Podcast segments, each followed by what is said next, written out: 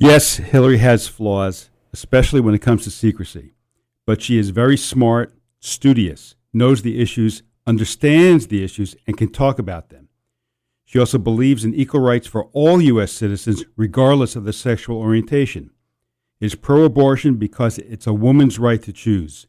Believes that climate change is real, is for gun control, not for taking your guns away. On the other hand, Donald Trump is not only a flawed politician, he is an indecent human being. He's boasted of assaulting women. He's created a university that was charged with defrauding its students. He's been charged with discriminating against racial minorities in his rental properties.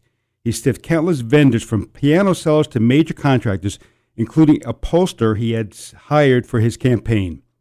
He's refused to disclose his tax returns because they likely reveal that he's paid no federal taxes for years, is in bed with dodgy financiers, and doesn't give to charities like he says he does does not believe in climate change, has called it a hoax and blames it on China.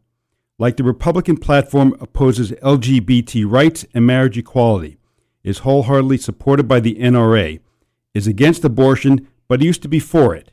He's compared the sacrifice of parents of a soldier killed in Iraq to his sacrifice of building tall buildings. He says he's, success- he's a successful businessman, yet he's filed for bankruptcy six times so much so he cannot get a loan from a major U.S. bank. On his 2015 financial disclosure form that he filed when he entered the Republican primary, he states that his total salary was $14,222, all paid for by 208 Productions LLC, which makes The Apprentice. That means he was paid no salary by more than 200 corporations that he owns and runs. Trump has shown no ability to talk about any policy issues with any depth. Finally, Trump likes to call everyone else a liar, especially Hillary Clinton.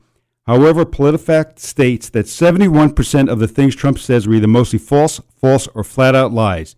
By comparison, Hillary Clinton is only at 26%. Looking at the converse, 15% of what Trump says is either true or mostly true, while Hillary Clinton is at 51%. So I'm voting for Hillary.